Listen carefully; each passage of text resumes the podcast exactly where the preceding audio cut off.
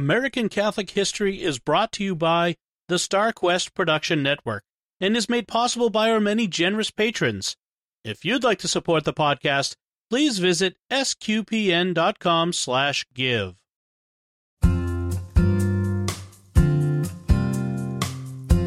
Hello, and welcome to American Catholic History. If you like our podcast, be sure to rate us and give us a review wherever you get your podcasts. I'm Noelle Heaster Crow. And I'm Tom Crow. Today we're talking about George Washington and the very interesting question of whether or not he became Catholic before he died. Cue dramatic music. Dun dun dun! and this isn't some wild, oh, he's one of ours too speculation.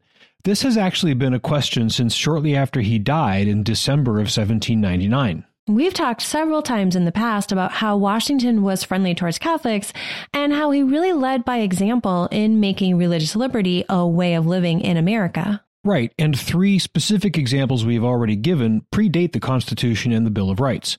The first was in episode 15 when we talked about Commodore John Barry, the father of the U.S. Navy, whom Washington made the first officer of the new U.S. Navy. The second was in episode 52 when we talked about Lieutenant Colonel John Fitzgerald, who was a merchant in Alexandria, Virginia, and a friend of Washington's before the Revolutionary War, and then was one of Washington's most trusted aides de camp during the Revolution. And the third time was in episode 69 when we talked about how Washington was instrumental in suppressing the anti Catholic tradition of Pope Night.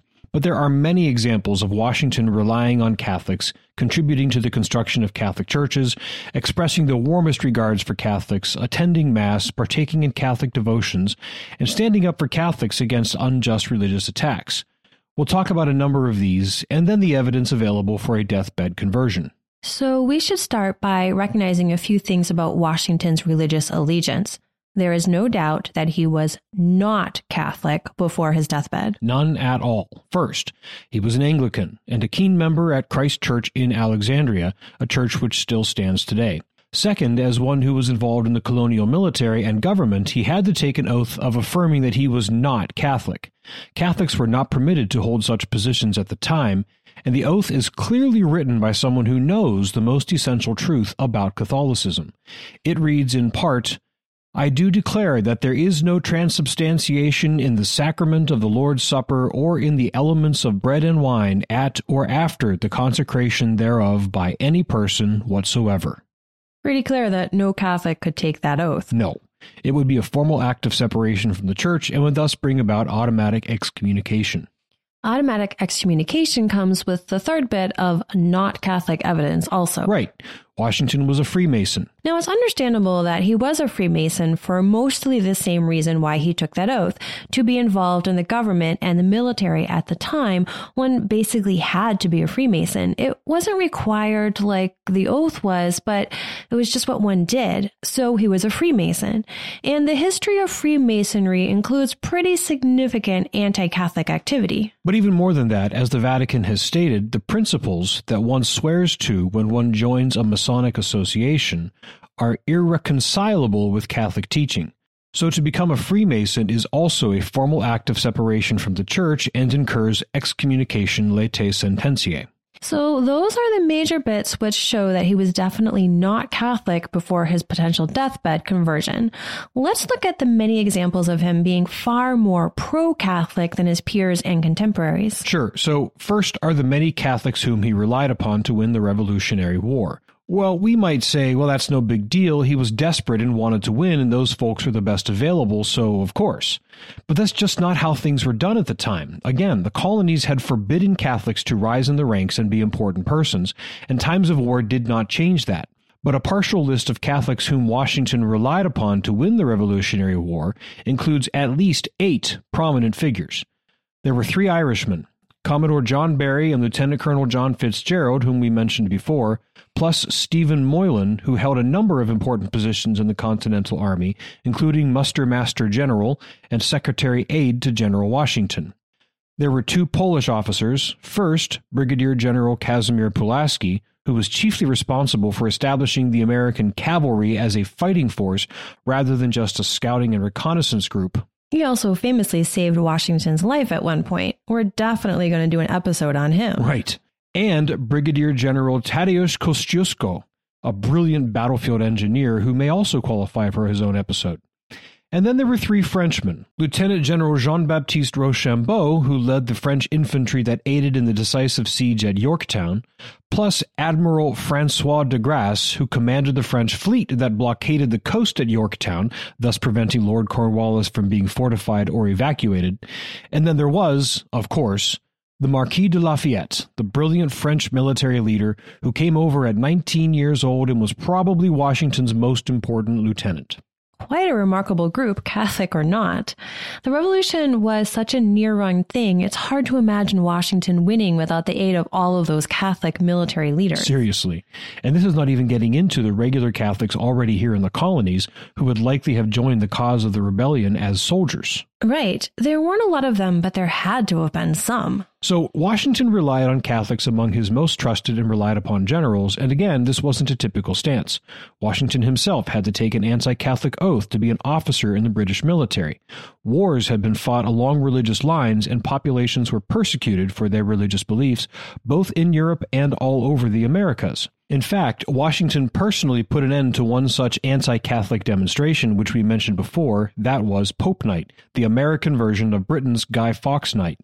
It was in 1775 when he called the festivities ridiculous and childish and said that those who took part were void of common sense. Now, it is true that he put the kibosh on Pope Night because he was trying to win the alliance of the British controlled Canadian colonies, but even if that move was motivated primarily by politics, his later moves suggest that he really did believe that the anti popery demonstrations were idiotic. And hey, Pope Night wasn't revived after the Canadians didn't join the revolution, so Washington's words, for whatever reason, had that positive effect. And he would write many more friendly words to Catholics and make more pro Catholic gestures after the revolution and once he was president. Washington was known to attend Mass on a number of occasions at St. Mary's in Philadelphia while there for the Continental Congress and later for the Constitutional Convention. St. Mary and nearby St. Joseph were, for a time, the only churches in the English speaking world where Mass could be celebrated publicly, and Washington went as a sign that Catholics were to be regarded as citizens of the new nation just as much as anyone else. Also, in November of 1781, he led a very large delegation of American leaders. They went to St. Mary for a solemn mass of thanksgiving for the victory at Yorktown and the successful conclusion of the revolution. At this mass, the Te Deum, the great chant of thanksgiving to God the Father, was chanted. He carried on extensive correspondence with the Jesuit priest John Carroll, who became the first bishop of Baltimore in 1789 the same year Washington became president, as well as with John Carroll's cousin, Charles. Charles was known as Charles Carroll of Carrollton. He was the only Catholic signer of the Declaration of Independence, and by some accounts, he was the wealthiest man in the 13 colonies. Father John and Charles were both part of the group that the Continental Congress sent to Canada in 1776 to try to convince the Canadians to join the Americans in rebellion. We talked about that ill fated mission and its unexpected happy consequence in episode 3. Yeah. All the way back then. Right. God writes straight with crooked lines, but you'll have to go back to listen to episode 3 to find out why. Anyhow, when he was sworn in as president, Washington received a letter from the Carrolls and a few other prominent Catholics, both clergy and laity, which congratulated him on being elected and sworn in as the first president. His generous response included the following paragraph. As mankind becomes more liberal, they will be more apt to allow that all those who conduct themselves as worthy members of the community are equally entitled to the protection of civil government. I hope ever to see America among the foremost nations in examples of justice and liberality, and I presume that your fellow citizens will not forget the patriotic part which you took in the accomplishment of their revolution and the establishment of their government, or the important assistance which they received from a nation in which the Roman Catholic faith is professed. His opening line about mankind becoming more liberal, that's liberal in the classic sense, demonstrates an overly optimistic belief in the inexorable positive trajectory of man, but the sentiment he expresses is quintessentially American. Right.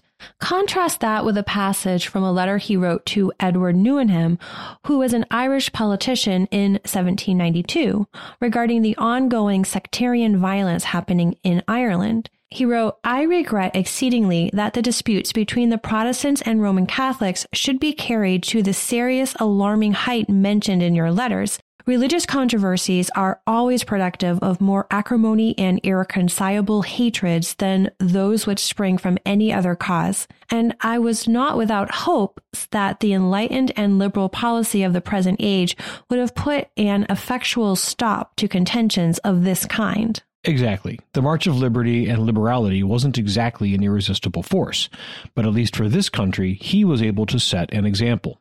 And he became even more explicit about religious liberty in a letter he wrote to a Jewish congregation in 1790. He had gone to Newport, Rhode Island, and while there was presented a letter by leaders of the congregation. The letter asked him to affirm that the religious toleration that they had heard so much about would indeed be something they could rely upon in this new nation. Washington's response read, in part, the citizens of the United States of America have a right to applaud themselves for having given to mankind examples of an enlarged and liberal policy, a policy worthy of imitation. All possess alike liberty of conscience and immunities of citizenship. It is now no more that toleration is spoken of as if it was by the indulgence of one class of people that another enjoyed the exercise of their inherent natural rights. For happily the government of the United States, which gives to bigotry no sanction, to persecution no assistance, requires only that they who live under its protection should demean themselves as good citizens in giving it on all occasions their effectual support. So there he is again, expressing an opinion of what religious liberty means that was far beyond what was generally the case in the world. One's religious belief and practice is not something that the government grants to citizens. That liberty is something that the government is to protect from others' attempt at oppression. And it is certainly not something that the government should ever even consider interfering in. And keep in mind that this was 1790, so it was before the Bill of Rights was ratified, enshrining the free exercise of religion in national law. Oh, what an ideal. Then the last thing we'll discuss before the particulars of his potential deathbed conversion is his monetary support of Catholic churches. We're not sure how many Catholic churches he contributed to in all, but we know about three.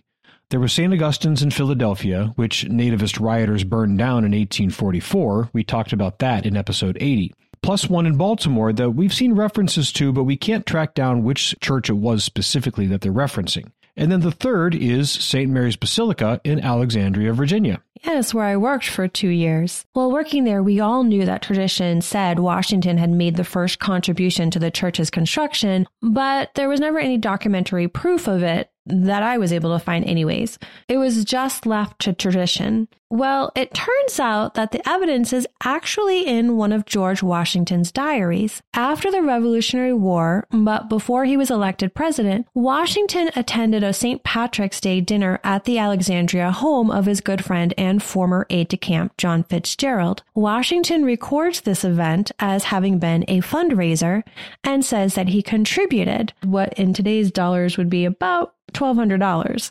So now we know. And that's very cool. Okay, so we've established Washington as at least Catholic sympathetic, certainly more so than was typical of the time. Now on to the deathbed and his potential conversion. Washington left the presidency in 1797 after famously declining to run for a third term. He returned to his beloved Mount Vernon and his life as a planter. But he was not to enjoy his retirement for long. On December 13, 1799, he went for a ride in terrible weather didn't change out of his wet clothes quickly enough so as not to be late for supper, and just 21 hours later, he was dead. According to the reports, there are a few chief reasons to believe that Washington converted before he died. First, it is reported that in those last hours, at Washington's request, Jesuit Father Leonard Neale was summoned from Piscataway, Maryland, which is directly across the Potomac River from Mount Vernon. Father Neale, it is said, was with Washington for about four hours before death came. Second, it is reported that while he was president and living in Philadelphia, Washington had a picture of the Blessed Mother hanging above his bed, and not just any image of the Blessed Mother, but her depicted as the Immaculate Conception. And that's interesting because that is the title of Mary that the American bishops and the Vatican selected to be the patroness of our country a few decades later. Right. The third point offered was his attendance at Mass and his monetary support of Catholic churches. And the fourth point is testimony from one of his servants, I presume a slave, who once said, and this is how it's written in the testimony Before he eat, do this way, making the sign of the cross. I don't know what it means, but he always do it. So Washington called for a Catholic priest when he was in extremis and fading fast. He always made the sign of the cross. He had an image of the Immaculate Conception over his bed. And he had a history of being very favorably disposed to Catholics and the upbuilding of the church in this country.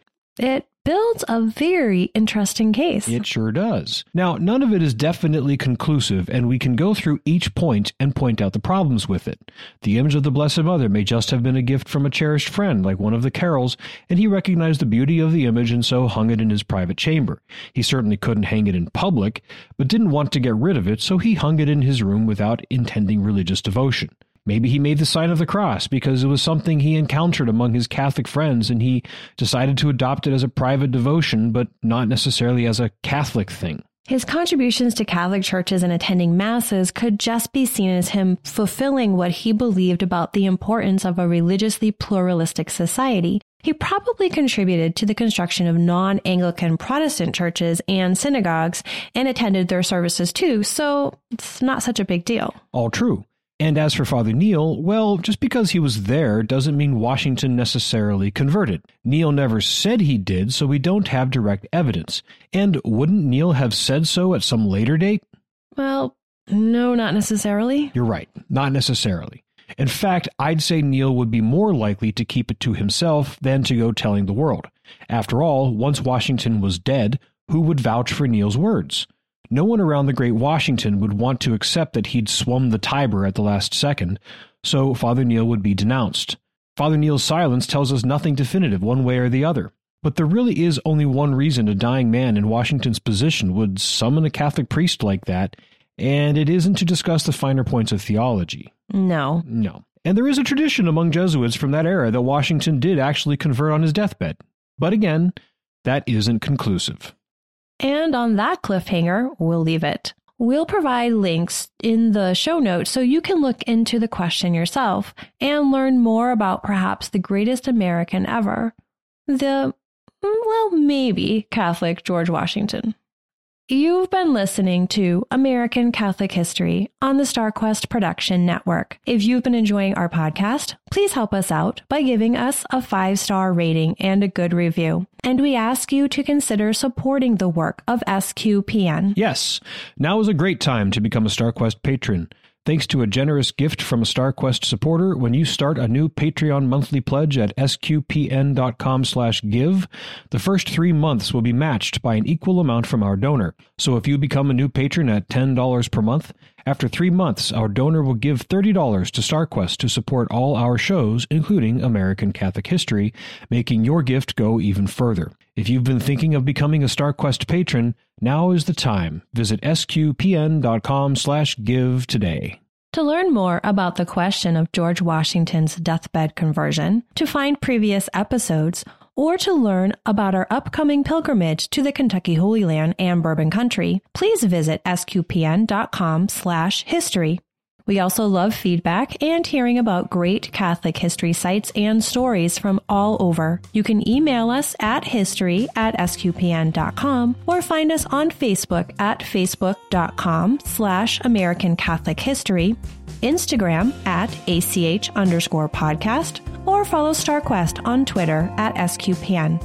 I'm Noelle Heaster Crow. And I'm Tom Crow. Thank you once again for joining us on American Catholic History on StarQuest.